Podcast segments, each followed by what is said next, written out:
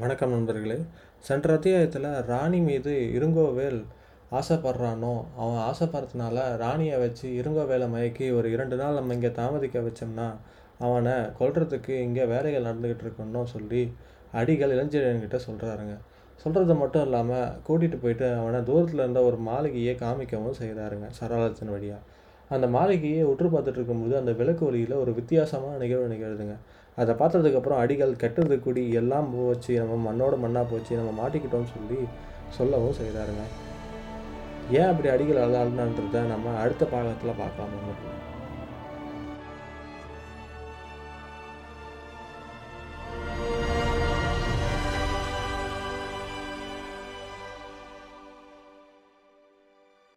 அத்தியாயம் இருபத்தொன்று எரிந்த மாளிகை இருங்கோவிலுக்கு யவனராணி மீது ஏற்பட்ட காதல்னால ஒரு மாய வலையை பயன்படுத்தி அவனை ஒரு இரண்டு நாட்கள் நம்ம அந்த கருவூர்லேயே தங்க வச்சுட்டோன்னா அவனை ஒழுத்தி கட்டு விடலாம்னு சொல்லி சமணத்துறவி சொல்ல அதை கேட்டதுலேருந்தே கொஞ்சம் அருவறுப்பாக உணர்றாங்க இளஞ்செழியன்.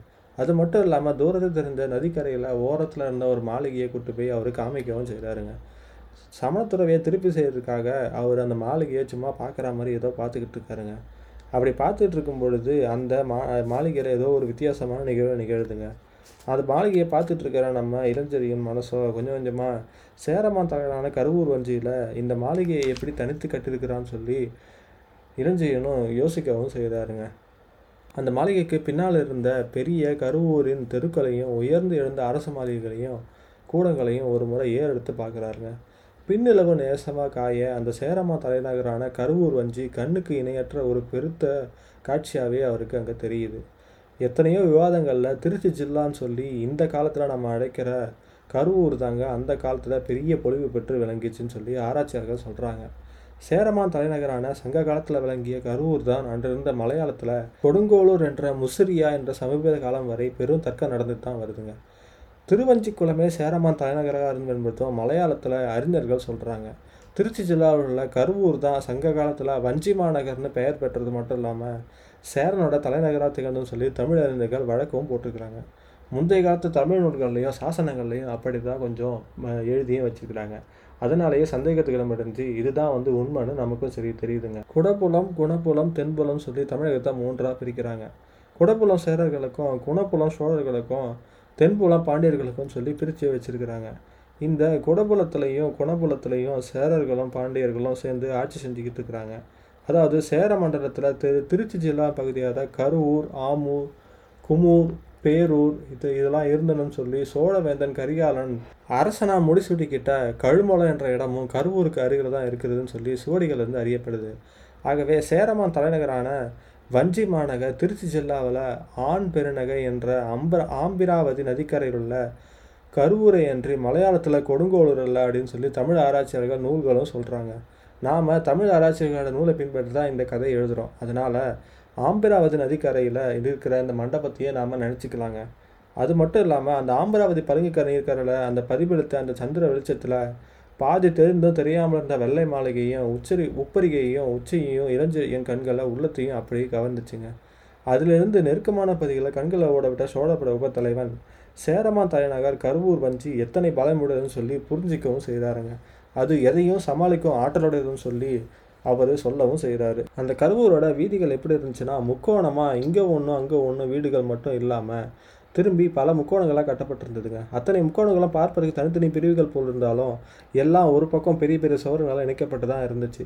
எந்த நேரத்தில் வேணாலும் அந்த சுவர்கள் வந்துட்டு மிக பெருசாக இருந்ததுனால அவ்வளோ சீக்கிரம் வந்துட்டு நம்ம அந்த சேரனை அடிச்சிக்க முடியாதுன்னு சொல்லி கருவூரை பற்றி பெருமையாகவும் நினைக்கிறாருங்க இளஞ்செழியன். அது மட்டும் இல்லாமல் அவருக்கு கண்டிப்பாக புரிஞ்சு போச்சு இந்த சேரனை அடிக்கணும்னா நாம வந்துட்டு அவனை இந்த கருவூரை விட்டு வெளியில் இழுத்தா மட்டும்தான் அவனை நம்ம அடிக்க முடியும்னு சொல்லி புரிஞ்சுக்கிட்ட இளஞ்செழியன் அதை வாய் விட்டு சொல்லவும் செய்தாருங்க.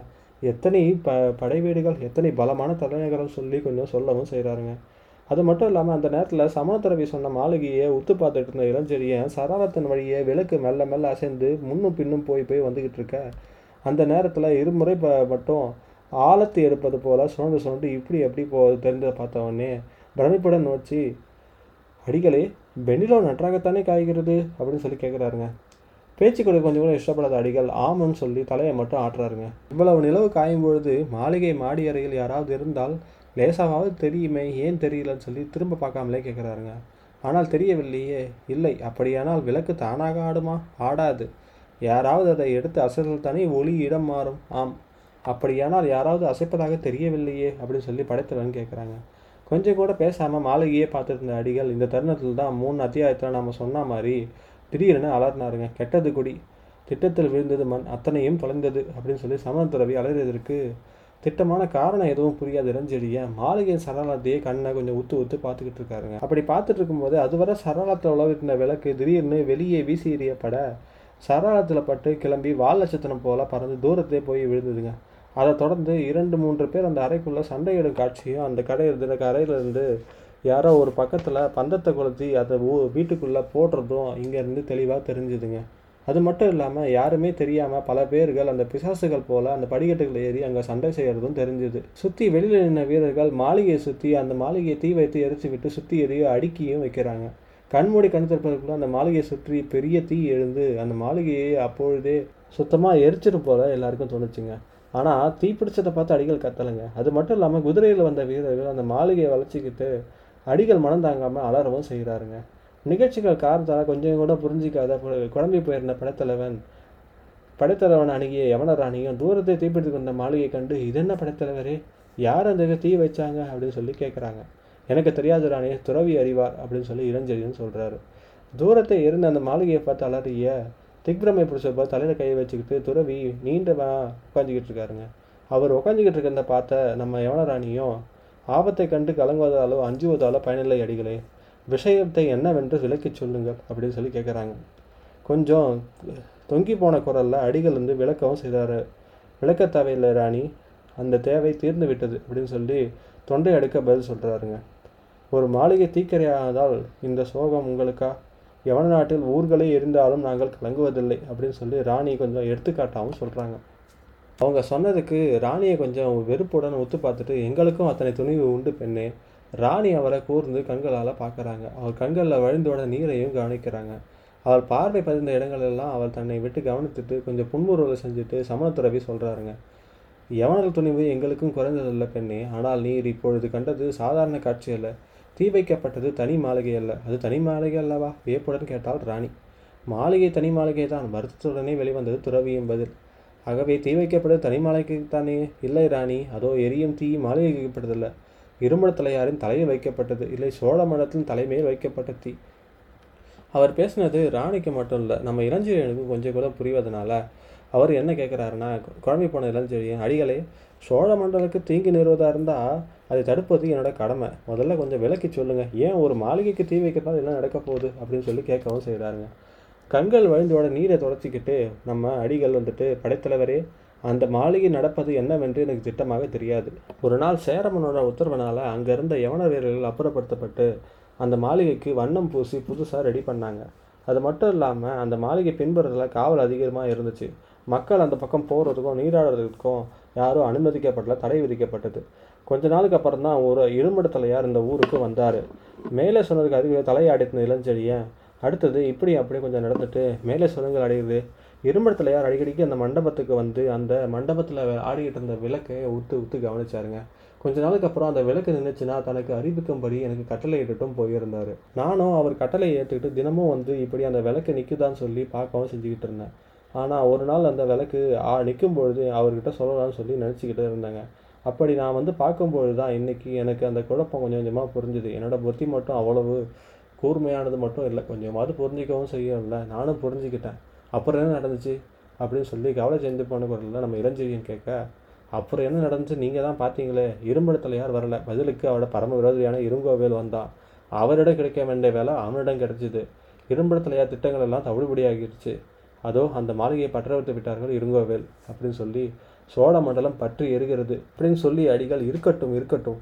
இதற்கு அந்த பாதகனை சேர்த்து பழி வாங்க விடாமலா போகிறேன். இதோ அந்த ராணி தயவு மட்டும் வைக்கட்டும். அவனை இந்த இடத்துலையே குத்தி போட்டு விட்டு ரத்தத்தில் தலையை முழுகுகிறேன் அப்படின்னு சொல்லி வெறி பிடிச்ச போல கூச்சலிடுறாருங்க சமணத்துறவி அப்படி கூச்சலிடுறது எவரான யவனராணிக்கு மட்டும் இல்லாமல் இளஞ்சிறியனுக்கும் கொஞ்சம் ஆச்சரியமாக தான் இருந்தது. இருங்கோவேலை குத்தி போடுவதாகவும் குருதியில் தலையை கழுவதாகவும் ஒரு ஒரு ஒரு சமணத்துறவி பேசுறது கொஞ்சம் வித்தியாசமாக இருந்தாலும் சோழ நாட்டில் அந்த துறவி கொண்டு வந்த உணர்ச்சிகளின் வேகத்தை புரிஞ்சுக்கிட்டு இளஞ்செழியன் கொஞ்சம் பெருமிதமாக அடைஞ்சாருங்க. சமணத்துறவிகளை நாட்டுப்பற்றையும் அவர் புரிஞ்சுக்கிட்டாருங்க. அது மட்டும் இல்லாமல் தான் அவர் மீது கொஞ்சம் சந்தேகப்பட்டதையும் அவர் கொஞ்சம் நினச்சி வருந்தவே செய்கிறாரு வருந்தது மட்டும் இல்லாமல் இளஞ்செழியன்னு துறவியை சமாதானம் செய்யவும் முயற்சி செய்கிறாருங்க அடிகளே சோழ மண்டலத்தை பல ஆபத்துகள் சூழ்ந்துள்ளது. அதிலிருந்து காப்பாற்றியுள்ள ஆண்டவன் இப்பொழுது அதை எரித்து விடுவான் என்பது நினைப்பது தவறு. அது எதற்கும் அந்த மாளிகைக்கு சென்று நடக்கிறது என்று பார்ப்போம். சொன்னது மட்டும் இல்லாமல் இருங்கோவில் வைத்து விட்டு போயிருக்கும் வீரர்கள் கண்ணில் படாமல் வெளியே போகிறதுக்கு ஏதாவது வழி இருக்குதான்னு சொல்லி கேட்குறாருங்க. அது பிரமாதம் இல்லை அப்படியானால் வாருங்கள் போவோம் அப்படின்னு சொல்லி இளஞ்செழியன் கூப்பிடவும் செய்தாருங்க. சற்று பொறுங்கள் நான் வந்த வழியே கீழே போய் ஏதாவது சத்தம் கேட்குதான்னு சொல்லி காவலனை அழைத்து வருகிறேன் அப்படின்னு சொல்லிட்டு துறவியார் கண்ணை சிமிட்டிக்கிட்டு புன்முறை செஞ்சுட்டு அங்கேருந்து எழுந்து எந்திரிச்சு போகிறார் துறவியும் என்னத்தை புரிஞ்சுக்கிட்ட? ராணி நகத்தது மட்டும் இல்லாமல் நல்ல துறவி அப்படின்னு சொல்லி ஏளனமாக பேசுகிறவும் செய்கிறாங்க இந்த கஷாயத்துக்குள்ளே உள்ள இருப்பது மனுஷன்தான் அப்படின்னு சொல்லி சொல்லவும் செய்கிறாரு அடிகள். அவள் ஏனட சிரிப்பை கொஞ்சம் கூட லட்சியம் செய்யாத சராளத்தின் மீறி எழுதி மெல்ல வெளிப்பக்கமாக இறங்குறாரு. கொஞ்சம் அவரும் மறந்துட்டாரு அவர் மறந்ததுக்கப்புறம் இளஞ்செழியன் ராணியை நோக்கி ராணி மஞ்சத்திலே படுத்து தூங்கு. நான் சீக்கிரம் திரும்ப வருகிறேன். அஞ்சாதே அப்படின்னு சொல்லி சொல்கிறாருங்க அச்சம் என்ன? என் ரத்தத்திலேயே கிடையாது படைத்தலைவரே ஆனால் நீர் போகும் வேலை பயனற்றது அப்படின்னு சொல்லி எனக்கு தோணுது. என்ன வேலை பயனற்றது? எதை கண்டு விட்டாய் ராணி?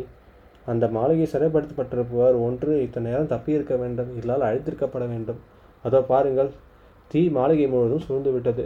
இருக்கிற கட்டைகள் எல்லாம் பற்றி எரிஞ்சிக்கிட்டு இருக்கு அப்படின்னு சொல்லி சொல்கிறாங்க படைத்தலைவரும் ஆமாம் சொல்லி தலையாசைக்கிறாரு. அப்படியானால் நீங்கள் போய் என்ன செய்ய போகிறீர்கள் சிறையில் இருப்பவர் அழிந்திருந்தால் நீங்கள் என்ன செய்ய முடியும்? எதுவும் தப்பவும் செய்ய முடியாது. அவருக்கு உங்கள் உதவி தேவையும் இல்லை. எதற்கும் போய் பார்த்தாக வேண்டும் ராணி. அதிலிருந்து இப்போ தப்பித்தாரா அப்படின்னு சொல்லி அறிஞ்சிக்கவாவது என் கடமை அல்லவா? எதற்கும் நீ ஜாக்கிரதையாயிரு.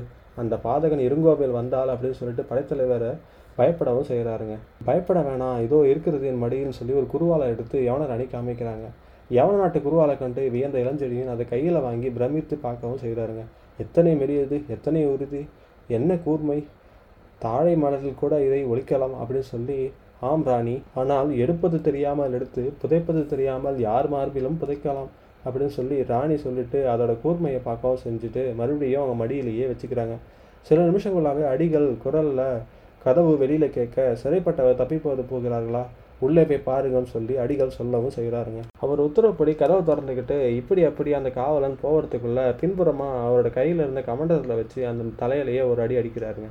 வந்தவன் ஒரே பாய்ச்சலில் தலையை பிடிச்சிட்டு கீழே விழுந்துடுறாங்க.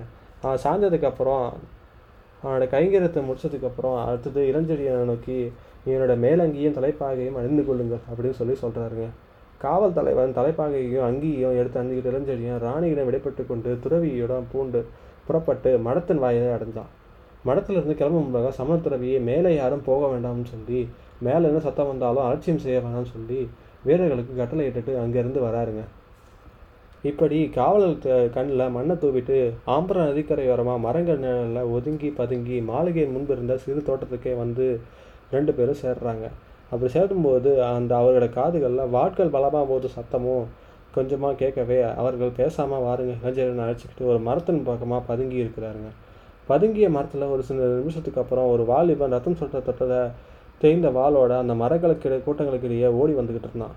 அவன் அதிவேகமாக ஓட முடியாமல் ஒரு காலை நொண்டி நொண்டி கஷ்டப்பட்டு தட்டு தடுமாறி ஓடி வந்த அவன் தன் கண்களில் நாலாபுரமும் சில வினாடிகள் ஓட்டினான். ஆனால் அப்படி அவனை பார்த்து ஒரு முடிவுக்கு வருவதற்கு முன்பாகவே தட தடவென பல வீரர்கள் தோட்டத்திலிருந்து புகுந்து அவனை வளர்ச்சிக்கிட்டாங்க